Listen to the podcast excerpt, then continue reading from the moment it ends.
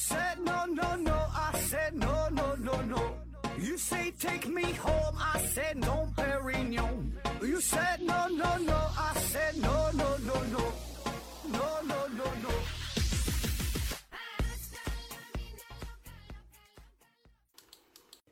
拼命探索，不计后果。欢迎您收听《思考盒子》，本节目由喜马拉雅平台独家播出。这一期呢，咱们还是回答听友的问题啊。第一个问题，盒子小粉丝提问说：“盒子盒子，你觉得元宇宙什么时候能实现啊？”说元宇宙这个问题是吧？这个咱之前正好做过一期节目，叫《你想成为元宇宙的第一批居民吧》哈，可以回听一下。那么至于说元宇宙这个事儿到底什么时候能够实现啊？我觉得我有生之年是看不到了哈。嗯，起码说五十年之内吧，一百年之内吧，我觉得都够呛啊。就是这个事儿，一个是技术上的层面，一个是，嗯，就人们的观念吧，我觉得一时半会儿呢还准备不过来啊。起码是几代人之内，我觉得很难发生这就是本质上的啊这个变化，能能能能接受啊。下一个问题，啊，说这个是向广大河友提问的啊。他说小时候大概二十年前。在中央六套看过一个电影啊，现在呢就想重看一下，然后不知道这个电影是什么名，找不到了啊。啊，说谁知道呢？能告诉我一下啊？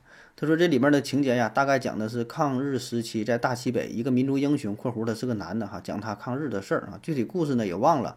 呃，就是在电影快结束之前吧，他孤身一人在一栋楼里边对抗一个日本军队啊。印象最深刻的就是他用的武器啊是。呃，双筒的散弹枪啊，日本军队呢用炮轰他，最后结局呢也忘了啊。呃，有知道这电影名称的，请告诉我一下，谢谢大家。而有人回复说，这是不是叫晚钟啊？这个我是没有印象，也没看过哈。呃，各位有看过的、有知道的可以留言哈，帮着想一想。下一个问题，风在左岸提问说，何总，本人呢是乒乓球爱好者啊，外国球员呢名字呢多是音译的啊，但是朝日韩啊，他们球员呢却不是音译，比如说日本的。呃，泥娃翻译过来是丹羽孝希啊，哈喽摩托翻译过来是张本智和啊，请问他们的翻译，呃，这规则有什么不同哈？盒子小粉丝回复说，因为他们的名字就是中国字儿哈啊。W 零二回复说，日韩的名字本来就是用汉字写的，但发音那可能和汉字的读音完全没有关系，管它什么发音，直接拿过来用就行了。思维盒子回复说，朝日韩呢，很多人都有中文名字啊，说这个。朝鲜、日本、韩国哈，就他们的名字翻译过来，好像都有这个对应的这个汉字哈。呃，这个事儿呢，就是因为确实他们就是日本呐、朝鲜呐、韩国，他们很多这个字儿不就都是就是借鉴了中文嘛，所以直接拿来用也就可以了啊。比如说这个韩国。呃，韩国人，呃，大部分韩国人都有属于自己的汉字的名字哈，而且这个名字会印在他们的身份证件上啊，所以在翻译的时候也比较简单，直接看他的身份证件，呃，直接拿过来呃翻译啊就可以了啊。那么当然也有一些这个韩国人，他就是没有这种对应的就是这个这个汉字的名字哈，但是呢，根据这个谚文的发音啊，就是有可以直接参照对应的翻译，就是有这个翻译的手册，相当于。啊，就是他这个字儿翻译成对应的汉字是什么，直接一找就完事儿了啊。比如说，呃，韩国有个球球星哈，这英超踢球吧，叫孙兴敏。孙兴敏，他的敏呢是比较特殊啊，是一个敏感的敏，下边加一个心。呃，在咱们平时在汉语当中，这个字儿好像是挺挺少用的哈。他的韩文名呢叫做不是不是不是，最后这个字儿呢就是这个敏嘛。那么它的这个发音对应的汉字儿可以是“民”，就人民的“民”，可以是“敏”，过敏的“敏”，可以是“闽”，是闽南的“闽”，呃，也可以是怜悯的“悯”，或者是就敏感的“敏”下下边加一个心啊，就这个“敏”就都可以对应这几个字儿，因为音都是这个音啊。那么在没正式公布它的汉字名字之前，很多媒体的报道那就不一样啊，有的给它翻译成孙兴民，也有翻译成孙兴敏，敏感的“敏”。那么最后官方公布的这个翻译就是。敏感的敏下边加一个心啊，那么这也就固定下来了，就用这个用这个字儿啊，叫孙兴敏了啊。呃，当然这个韩国人的名字也并非说都有这个汉字，因为有一些人有一些他这名字是用的其他语言的啊。比如说啊，韩国还有一位国脚啊，也踢球的叫高约翰啊，约翰，你听这名儿约翰是吧？那么根据这个谚文的发音对应的汉字呢，那就可以翻译成高尧涵啊，或者是高耀涵，耀涵这发音也挺好听哈，高尧涵啊。那实际上他的名字呢是 John，就是 J O H N 嘛，约翰高高高 John，就是他家也是信这个基督教的啊。所以呢，就是这种翻译的时候就比较随意了啊，应该也是先对应这个谚文的发音，然后找到汉语当中对应的汉字，然后找一个比较好的这个字眼儿呗，然后然后就就固定下来啊。那么日语啊，日本人的名字翻译呢，日本人名字起的也是比较比较随意，是吧？那么它的翻译呢，大致呢有这么几种情况。第一种呢，它本身它这个名字就是汉字啊，因为很多绝大多数吧日本人他都有一个。就是汉字的这个名字，直接拿来用也就也就完事儿了，是吧？呃，当然这个字儿呢，可能有一些字儿跟中国的字儿不太一样，稍微有点区别。比如说像这个樱木花道，它这个樱，樱花的樱，是吧？咱们写这个樱花的樱是那样式儿的，它那个樱呢是那样式的，是吧？稍微有点区别啊，就有一些字儿就他们写写偏旁部首写写错了，可能就啊，反正就这意思嘛。那么也有一些日本人的名字呢是。有这个平假名哈，呃，一般呢是艺人居多，就艺人他给自己起的艺名用这个平假名啊，呃，也有是父母起的，呃，也有哈。那么这种情况下的翻译，直接就是找到对应的汉语汉字的这个意思也就完事儿了哈。当然有一些意思就是它是它是有两种，它有它有其他的意思，呃，比如说像这个阿斯卡啊，它呢。写成汉字的时候呢，可以是就是飞鸟的这个意思，飞鸟也可以是明日香的意思啊，阿斯卡。那么遇到这种情况呢，一般是找到就是这个平假名对应的汉字啊，然后再翻译过来啊。那原则上呢，就是不进行音译，那叫阿斯卡啊，它不会翻译成阿斯卡啊，而而会而是翻译成叫明日香，哎，听着就是像这个日本人啊。那还有一些呢，它是日本有些混血啊，那么它的名字当中呢有这个片假名。啊，那么这个时候也就是根据外来语的发音进行音译了，就是实在翻译过来就翻译不过来，没有什么对应的意思，那就进行音译了呗，就是相当于就像这个外国人什么大卫是吧，杰克啊，这约翰啊，那就这么音译的啊也有。那还有一些呢，就是有些日本人用的这个名字全都是这个平假名哈，比如说呃，日本有位作曲家叫做苍山浩一啊。他的这个平假名呢叫做 s l i a m a g u a s s l i a m a g u a s 啊，就是，呃，有人说他是就是日本的右翼分子，所以呢是拒绝使用汉字作为名字啊，所以呢就就用平假名写的名字啊。但这个呢，它也能是也有这个意义的翻译啊，就是总体来说还是优先进行意义的翻译，就是说这个名字本身是什么意思啊，这么翻译啊，意义不行的再进行引译啊。下一个问题，呃，耿对啊提问说。问个有味道的问题啊，拉屎为什么叫拉屎？为什么不叫推屎或者是别的屎？网上查了一下，感觉答案不够有说服力，也不知道以前是不是解答过啊。说拉屎为什么叫拉屎是吧？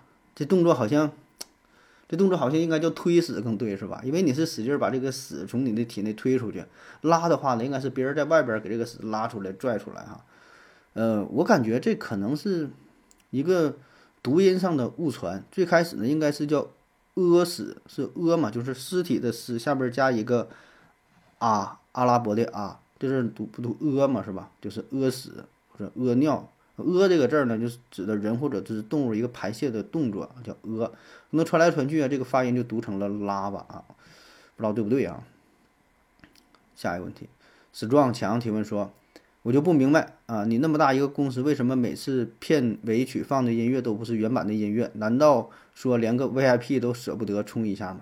哎，这问题好像问问过很多次了哈，我我没正式回答过，好像啊，就正式说一下啊，这个为什么咱不用原版音乐哈？这一句话说，就是因为太穷了哈。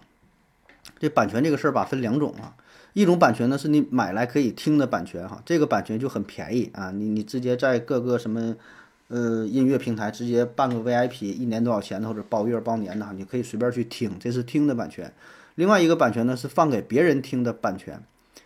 就比如说，你把这个歌曲原版的歌曲下来之后，你自己听无所谓，但是你想放在节目当中再发布出去，那是另外一种版权的形式啊。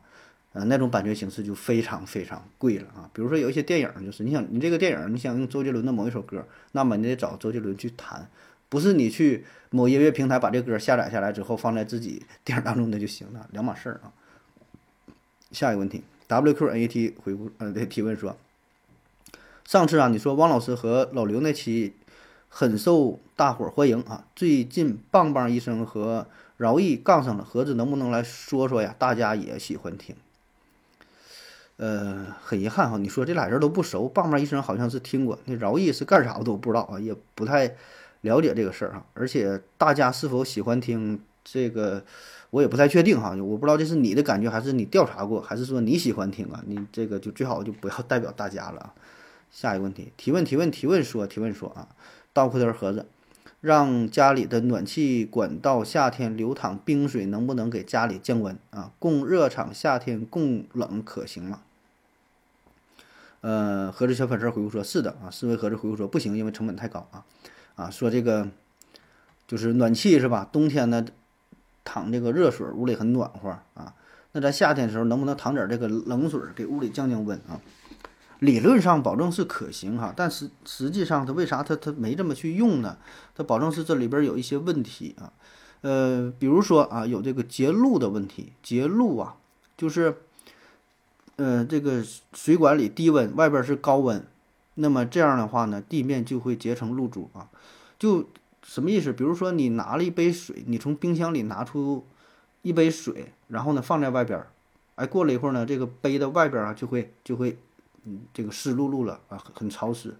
如果你你这种情况，你家里边要这么用的话，那你你就想吧，屋里边非常潮哈。那地热的话，就地板上上面全都全都是露珠，全都是水，几天里边就捂了哈。再有呢，就是说这种效果可能也并不是特别理理想，就是因为什么呢？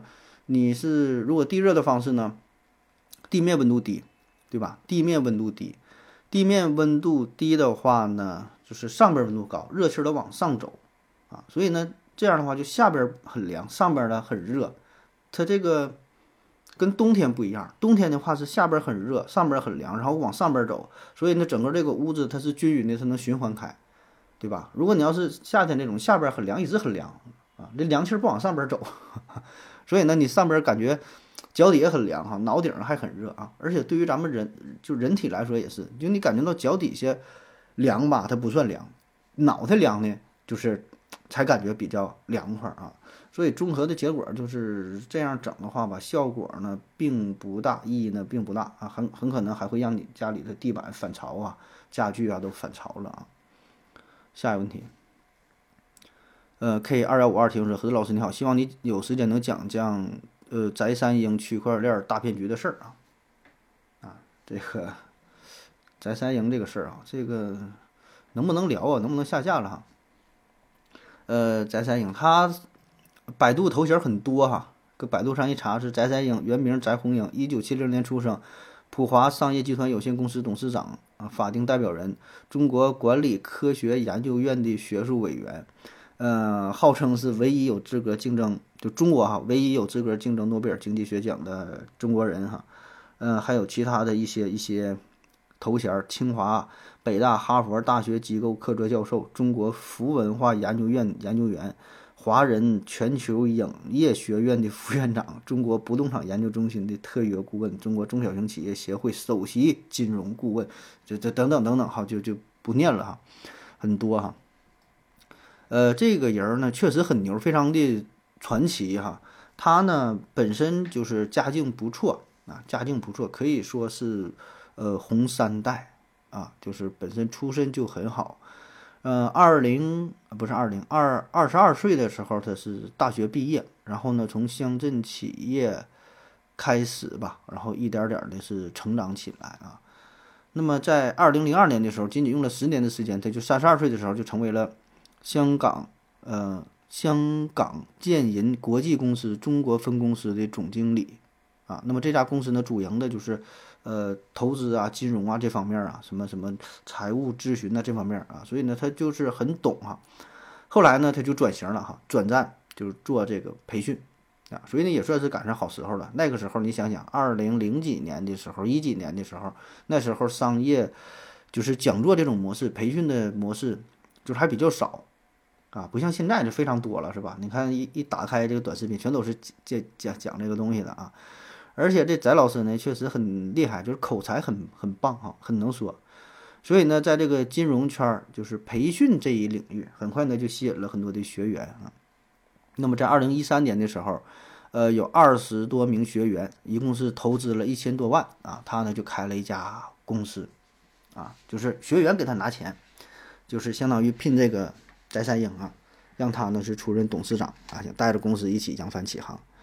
哎，那么就这样哈，在满怀期望当中哈，他们也是成为了第一批受害者啊。这个公司呢也没没盈利哈，后来呢也就是呃不了不了了之了哈。然后他呢算是得到了第一桶金啊，而且他本身就是做金融的嘛，而且又很能讲啊，所以呢他就把这个事儿呢是越做呃越大了啊。那么在二零一四年的时候，翟赛英呢是创立了另外一家公司，就是这个普华商业集团。呃，以此呢是作为一个大本营哈，开始打造自己的商业商业帝国哈。呃，他就是很能很能说嘛，很能忽悠嘛啊。他上讲课的特点呢，三大特点，第一个呢就是胆儿大啊，胆子大，就是讲一些什么捷径啊，呃，什么避税呀，哎等等这些东西啊，都敢去说。然后呢，还说他是非常接地气儿啊，就是各种专业的什么金融术语，他都能讲得通俗易懂。啊，所以呢，他讲课内容大伙儿就非常爱听，哎，觉得自己哎呀，好像很很明白了。第三呢，就是他呢还对外宣称我是教大伙儿各种防骗的技巧，他还出了一本书，叫做《金融防骗三十三天》啊，警告大家，呃，金融啊就是有很多坑啊，告诉大伙儿可别踩坑了。然后大伙儿就非常相信啊，呃，说他是唯一敢说真话的人，他神一样的男人，来给他就是很多的头衔儿啊。然后呢，他还打上了这个爱国的旗号，就趁着这个爱国的流量吧，慢慢这个头衔呢是，呃，越来越来越多啊，然后这个买卖呢做的是呃越来越大啊，就是后来就互联网也兴起了嘛，他在微博上说粉丝达到了六百多万哈，抖音上也是一百多万，反正各个平台都加起来，全网的粉丝接近千万啊。那么在这种情况之下，哎，他的。呃，工作重心哈，后来呢就推出了，就整个叫虚拟货币，叫什么 SEA 虚拟货币哈。官方介绍是 SEA 是全球唯一一条跟实体企业相关的公链，专门解决中小企业融资难的问题。呃，数据和银行对接，反正咱也听不懂啊。反正他说这意思就是，呃，就很牛呗。那时候就是比特币嘛，还挺火呢啊。他说这个我的年收益能达到百分之十六。说只要长期拥有，你这个财富可能啊翻到几十倍，甚至是上百倍。你想吧，年收益百分之十六哈，这他妈太吓人了啊！就是轻轻松松就能赚钱啊。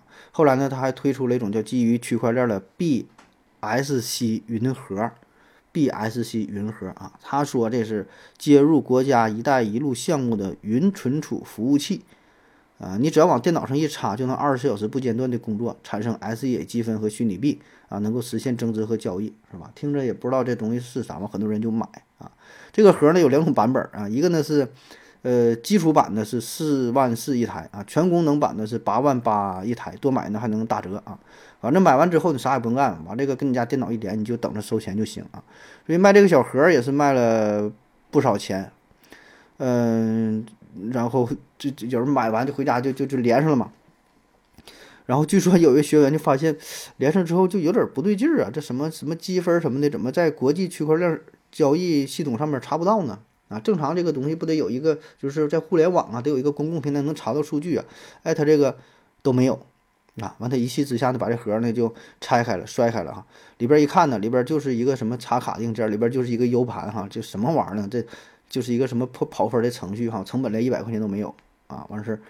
越来越多的人就是发现自己就上当上当受骗了啊，嗯，后来是二零二一年五月，北京市公安局朝阳分局还接到了群众的举报啊，说这个普华商业集团涉嫌诈骗这个事件哈予以立案啊。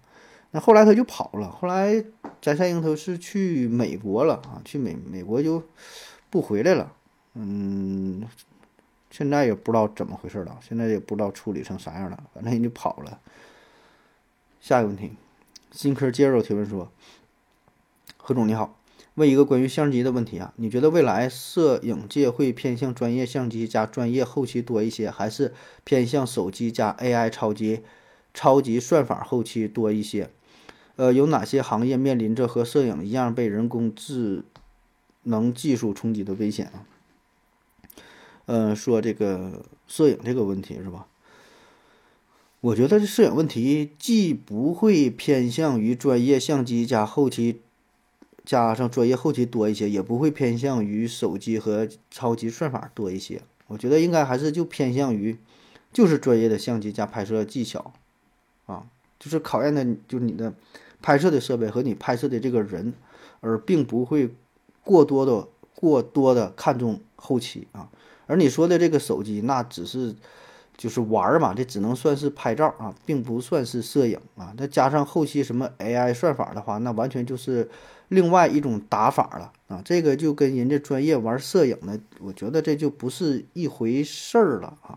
当然不得不说，就是人工智能啊，什么什么科技的发展对摄影这个行业有很大的冲击，是吧？原来呢，可能这个摄影还是相对来说比较小众一点，比较冷冷门的，毕竟这东西也是比较贵，设备比较贵。你说一个这个摄这个摄像机，这个一个拍拍拍照这相机啊，什么单反是吧？再加上一个镜头什么的，几千的、上万的，是吧？这什么单反毁毁毁一生，还毁三代，反正就非常贵，是吧？